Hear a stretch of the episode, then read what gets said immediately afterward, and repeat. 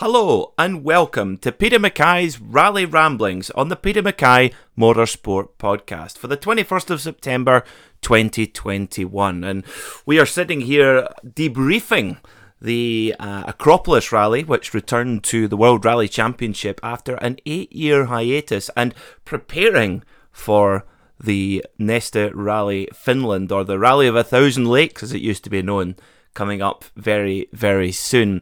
And we really are in the middle of what is a golden age, I think, of the World Rally Championship. Of course, the championship has been around for, for generations, and we've had some incredible drivers, you know, Colin McRae, Tommy Mäkinen, Carlos Sainz, Michèle Mouton, Walter Röhrl, and so many more big names. The cars, Subaru Impreza, Audi Quattro, Porsche 911, Mitsubishi Lancer Evo, the, even Ford Focus WRC, Citroen C4, so many fantastic cars. But at the moment, you have to feel that the cars that we have in the World Rally Championship, these 400 horsepower monsters with massive amounts of aerodynamic performance as well, they really are space age machines. And the drivers, well, the list of drivers, although the number of drivers in the World Rally Championship is relatively low compared to other uh, comparative World Championships in other forms of motorsport. We have an, inc- incredible average level of quality. You know, when you have uh, Sebastien Ogier, Ott Tanak, Thierry Neuville, Elfyn Evans, Kalle Rovanperä making up the the factory drivers. And at the moment, some of the places that the World Rally Championship is going to, of course, returning to the Acropolis, uh, Rally Monza, uh, Arctic Rally Lapland, Monte Carlo, and, and of course, so many more. It really does make for the most diverse and arguably exciting World Championship in all of motorsport. But uh, just last weekend, the Acropolis Rally really uh, showed how it's been missing from the World Rally calendar. So after eight years away, the crews returned to Greece to take on some absolutely spectacular stages. And the the rally, what was great to see as well is that the rally has really got the force of the uh, the Greek government uh, behind the rally. And in any rally, it's so important to have a lot of local support from local authority um, to promote the event and provide the finance that is necessary to put on these events. And the crowds that flocked to uh, Athens to see the special stages uh, that took place uh, over the weekend was just absolutely superb to, to see and just shows just how important it is for the World Rally Championship to bring the sport to fans because, as we say, as you know, as um, die-hard fans, we know how spectacular the sport is because we tune into it. We we sign up to WRC All Live, which covers every stage live of every rally, or we watch make sure that we watch the uh, comprehensive highlights programs that are put together. However, you have to be an enthusiast to be able to have the conscious thought to go out and look for that. Where, and we of course know how spectacular rallying is, but what is so important is to be able to bring that spectacle and to show that spectacle off to a new audience that have never seen it before. And that was certainly the case uh, at the Rally Acropolis. Probably the best example uh, of bringing rally to fans since we last went to uh, Rally Mexico in 2020.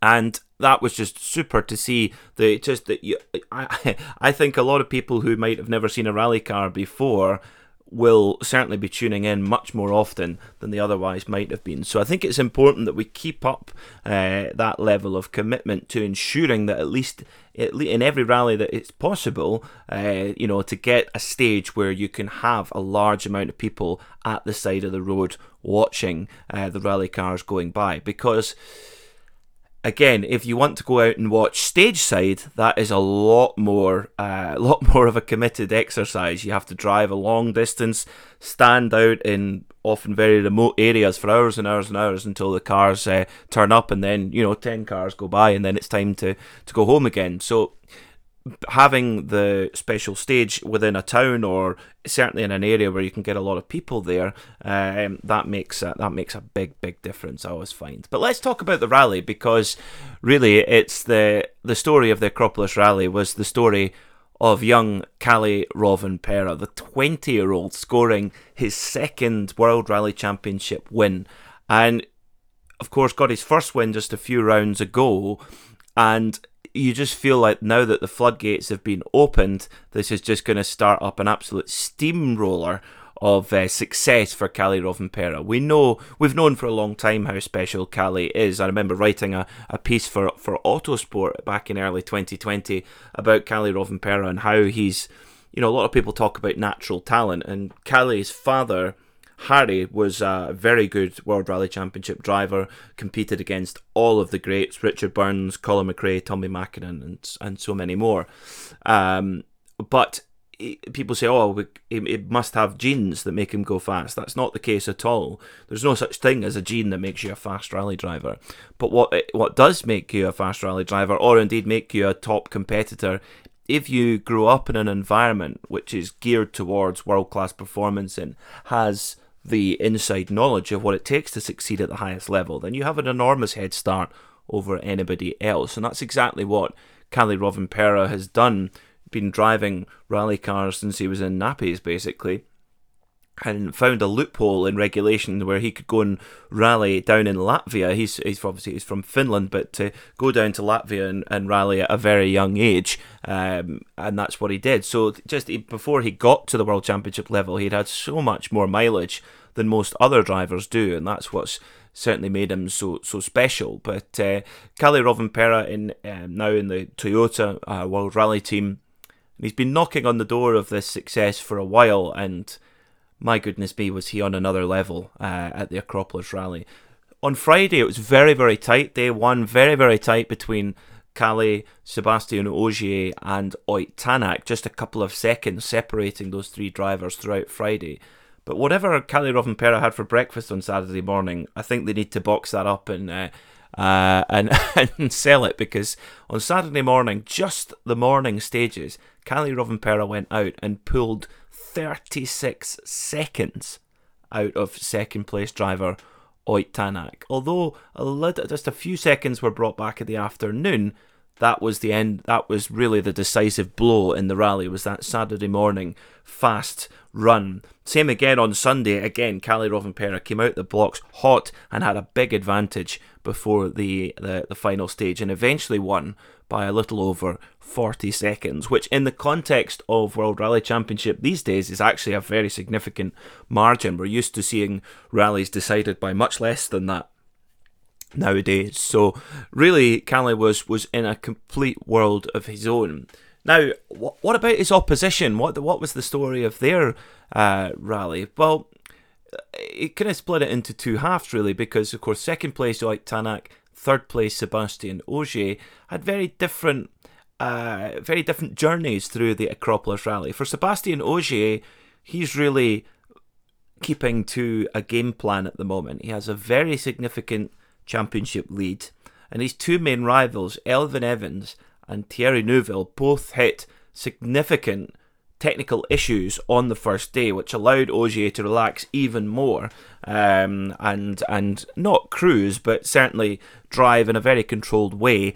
Uh, and of course, Sebastian Ogier at ninety five percent is a lot better than most drivers, hundred percent. So he managed to get home for a, a pretty comfortable. Uh, third position, but Ott Tanak was slightly different. Ott Tanak just didn't quite appear to be 100% comfortable with his Hyundai i20 uh, NWRC. And since he came to Hyundai at the beginning of last year, everything's just not seemed to quite gel in the way that Ott, how how Ott Tanak did when he was at Toyota when he won the championship in 2019. But Ott just dealing with a just not quite getting the setup of the car as he likes it. That seems to be a common theme. But also just a couple of little electrical issues, couple of little reliability issues, just causing problems for him, just taking his eye off the ball ever so slightly. So you do wonder that maybe would would Ott Tanak have been able to fight for the win? I guess we won't know, but all these continual reoccurring issues in the Hyundai camp are now really starting to build and starting to create a much bigger issue uh, than than they all are in isolation. So we'll talk about that in as as we as we go on in the show. But um, for for Thierry Neuville and for Elfyn Evans, well, their rallies really didn't get going uh, at all. For Thierry Neuville. Uh, probably the worst thing that could possibly happen, short of the car expiring completely, uh, the power steering on his Hyundai i20N um, let go on uh, on day one, and the Acropolis Rally is a brutal event, very very rough, very rugged, and not only that, it's not necessarily a, a big high speed flowing event. It's a very it's a lot of changes of direction. It's almost like a Corsica on gravel, if you like. It's all the time working the wheel back forth, back forth. So if you've not got power steering. Uh, it's incredible. Now, if you're listening and thinking, I, I, I mean, we never used to have power steering on road cars, and it was fine. It was no problem. Well, the problem is, is if the if a, a car is designed to have power steering, and it fails, then it is just it's almost undrivable. And bearing in mind that Thierry Neuville is a, a, a world class athlete who will be in the gym all the time working on his strength and conditioning. Uh, for someone like that to almost very almost keep the car on the road and no more. Uh, and you could just see in the exhalation of breath at the end of a stage, this the sheer exhaustion of trying to wrestle this car. They eventually found a bit of a kind of bodge fix where they kept filling up the. Uh, they found a leak in the pipe for the power steering and managed to keep filling it with fluid to try and keep the system going until they could get it repaired. But that was really the end of Thierry Neuville's charge for, for points. He did eventually recover to eighth, so after giving away a lot of time, he did recover to eighth and gather up a couple of points, and actually jumping past the WRC two winner Andreas Mikkelsen on the the last stage. In in fact, for Elfyn Evans, he had a similarly awkward issue uh, after being quick on the first couple of stages. Elfyn Evans actually got stuck in gear uh, at one point in uh, in on day one. So he was stuck in stuck in in fact on one stage he was stuck in sixth gear. Uh, so and could actually when he came to the stop at the end of the stage with the car in sixth gear, obviously with the clutch down, you try and pull away. Well, don't try it.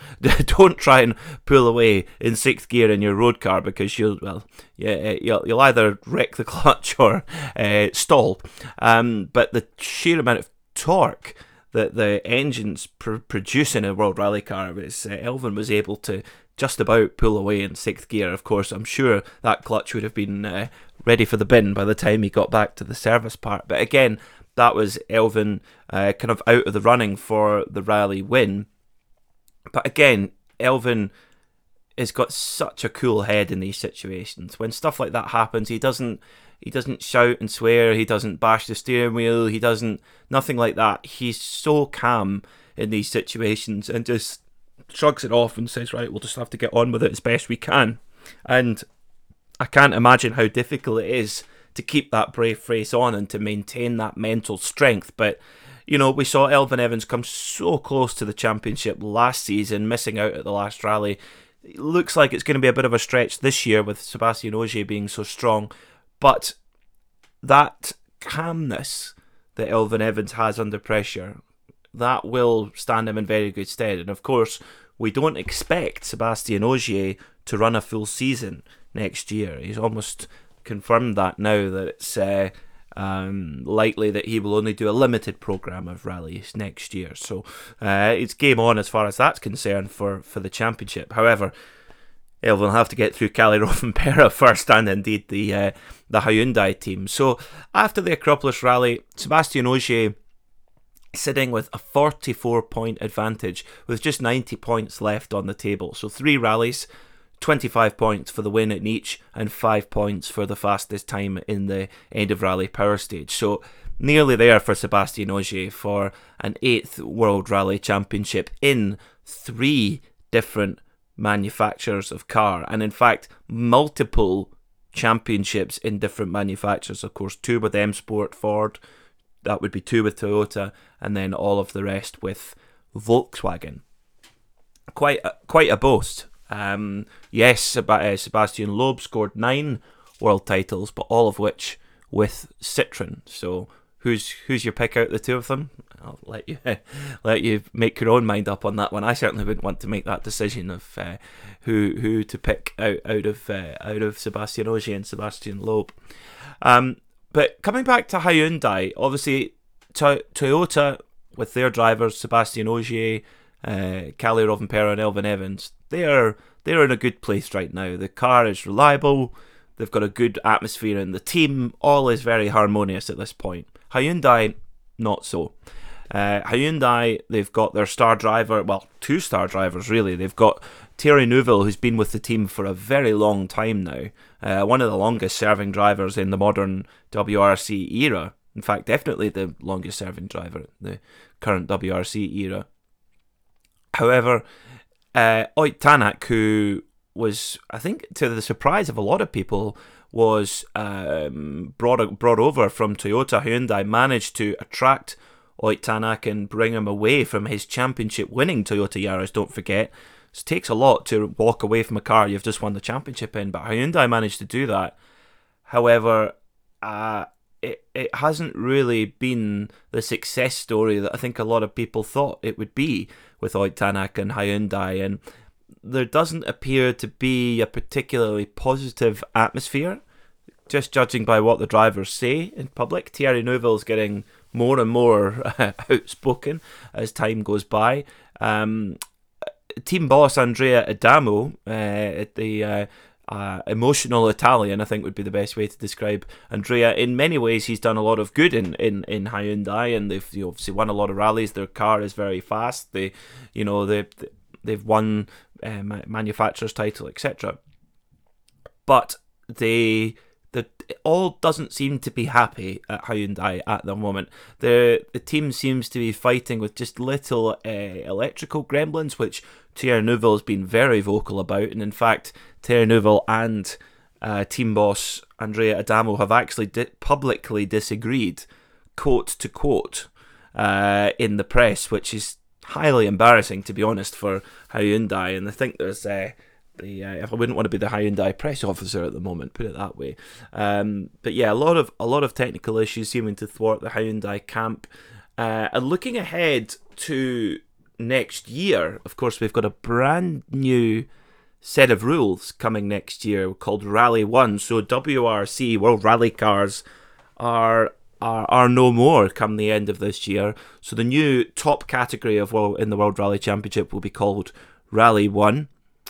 Don't ask why, I have no idea why.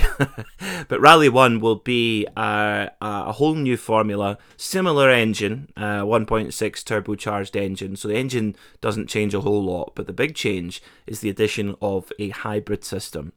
So this is something that uh, is being put in place to appease the manufacturers, of course, Hyundai and Toyota, particularly Toyota, huge part of their uh, a part of their road car program is hybrid, particularly Toyota, as we say, um, and uh, for for M Sport Ford as well.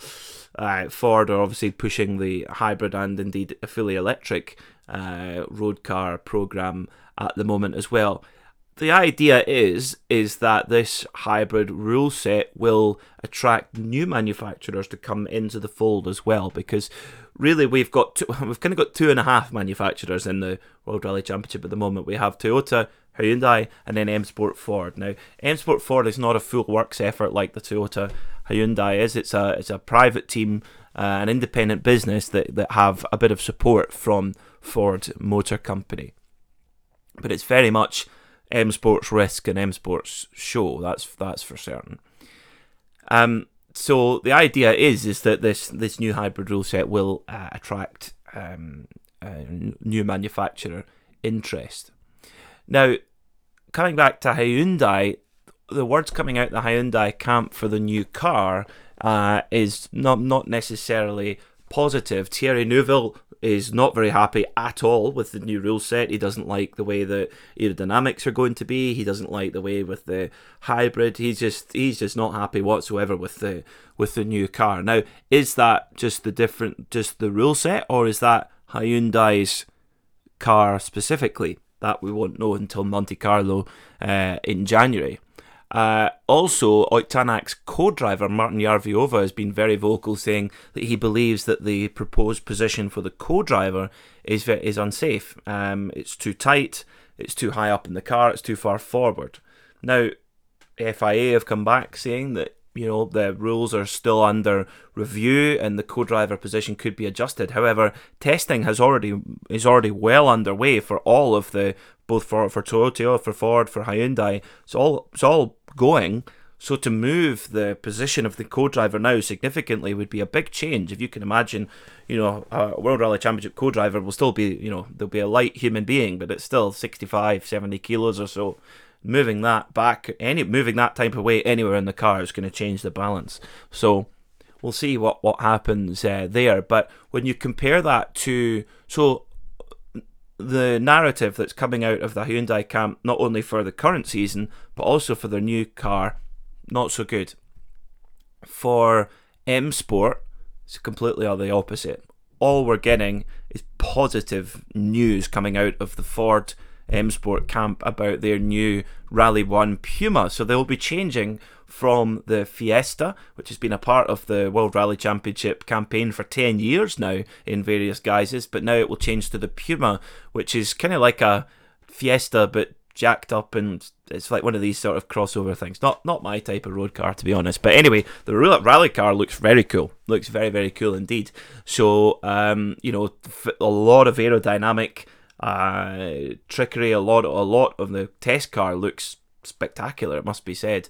Uh, and from what I understand from a source within the team, uh, that Ford are actually putting in some some pretty serious money into the development of the car, and uh, the amount of mileage that's been done with the car is very positive. Um, of course, M Sport now have their own um, have you know have their own kind of facility, close facilities that, that they can test the car close to their uh, factory. Um, and it's interesting because M Sport, uh, Malcolm Wilson's come out saying that he's delighted with the interest that he's had from customers to run the car. So M Sport are hoping to have five, five Rally One Pumas on the start line at Monte Carlo in January, which is extraordinary because up until this point, in the, since the new the the latest regulations came in in 2017 to now, M Sport have had very very very little interest at all in private cars. Just a handful of private cars being run. Mainly due to cost, the current World Rally car costs an absolute fortune. Now, I don't know how this new version will be any cheaper, to be honest, but but appears to be appears to be as a, an attractive option. However, it works, and private customers, of course, they don't really need to worry about you know promoting road cars. They're there to you know they they rent or indeed buy a car from M Sport, pay for their own rallying, whether that be through their own personal finance or through sponsors. They they, they just want to go rallying. You know, they're not they're not there for any agenda like uh, like a works team would be. Hyundai are there to sell cars, as are Toyota. So the news that M Sport have the possibility of teams or drivers willing to rent or buy customer cars from M Sport is fantastic. And the point that Malcolm Wilson made, the owner of, of M Sport Ford, he said, you know, this is a huge part of our business model. It is really, really important that we have to either rent or sell quite a significant number of uh, World Rally cars every year uh, to to it's a part of their business plan basically. And with the current regulations, that's been a lot lower than their expectations. So very positive news as far as that's uh, uh, concerned. And uh, well, we saw it last time, of course, with uh, when the new the, the the new regulations came out in 2017. Ford came straight out the gate with a very competitive car with M Sport. Okay, they had Sebastian Ogier driving it, but Ott Tanak won rallies in the car as well, and of course the car won the first two championships of the new era in 2017 and 2018 with Sebastian Ogier at the wheel. And what we have seen in the past is that when there is a new rule cycle in the first year or two, M Sport Ford are usually right there, and then as the years go by, M Sport don't necessarily have the well, they just don't they can't match the development budget given by the Toyota Works team or the Hyundai Works team, and then the development kind of catches up. So, will that be the case with the Rally One? If I was to put money on it, I would say yes. I would say watch out for those Fords at the start of the 2022 season. Who will be driving those Fords? That's a question we just we just can't answer. We've heard a lot of names thrown about of uh, who will be driving. I'd love to see Craig Breen getting a full time opportunity there. I really, really would. Uh, Craig, of course, used to be a full time driver with Citroen.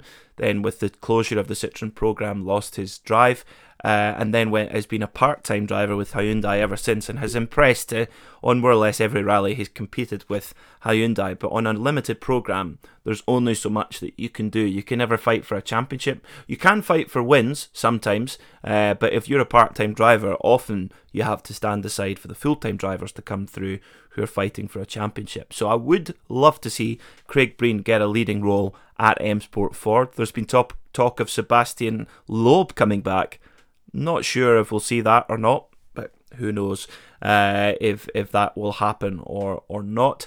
Uh, of course, Adrien Fourmaux, uh, the very impressive young Frenchman, uh, comes with Red Bull backing, significant Red Bull backing. I would expect him to be in a seat.